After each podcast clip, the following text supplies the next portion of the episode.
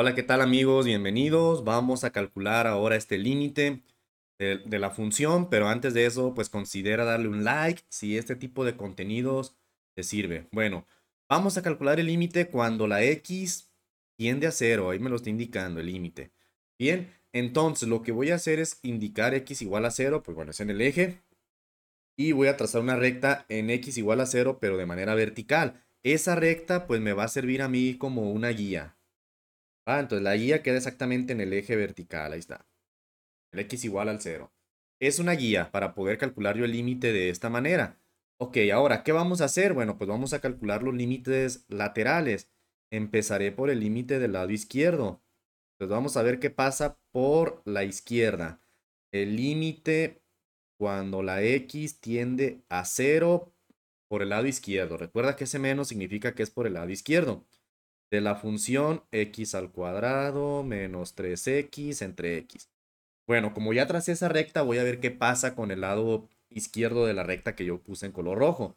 Observa la función, conforme vamos acercándonos, se está poco, aproxima, poco a poco aproximando a ese punto que estoy poniendo ahí en color negro.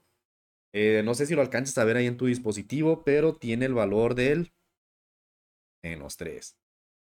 ¿Ok? Recuerda, yo te recomiendo GeoGebra para poder hacer este tipo de gráficas rápidamente y fácil. GeoGebra.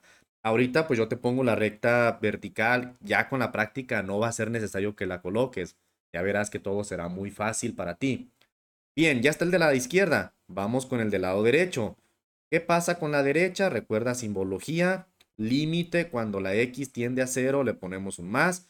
Eso significa que es por el lado derecho x al cuadrado menos 3x entre x. ¿A qué es igual? Bueno, observa que por la derecha también la función se está acercando poco a poco a ese punto que tenemos ahí, que tiene el valor de menos 3. Por lo tanto, para concluir, si por la izquierda es menos 3, por la derecha es menos 3, por lo tanto, el límite sí existe y tendrá el valor del menos 3. Listo, ya hemos resuelto este ejercicio. Espero que te sirva. Si has llegado hasta aquí, apóyame con esos buenos likes. Nos vemos en el próximo.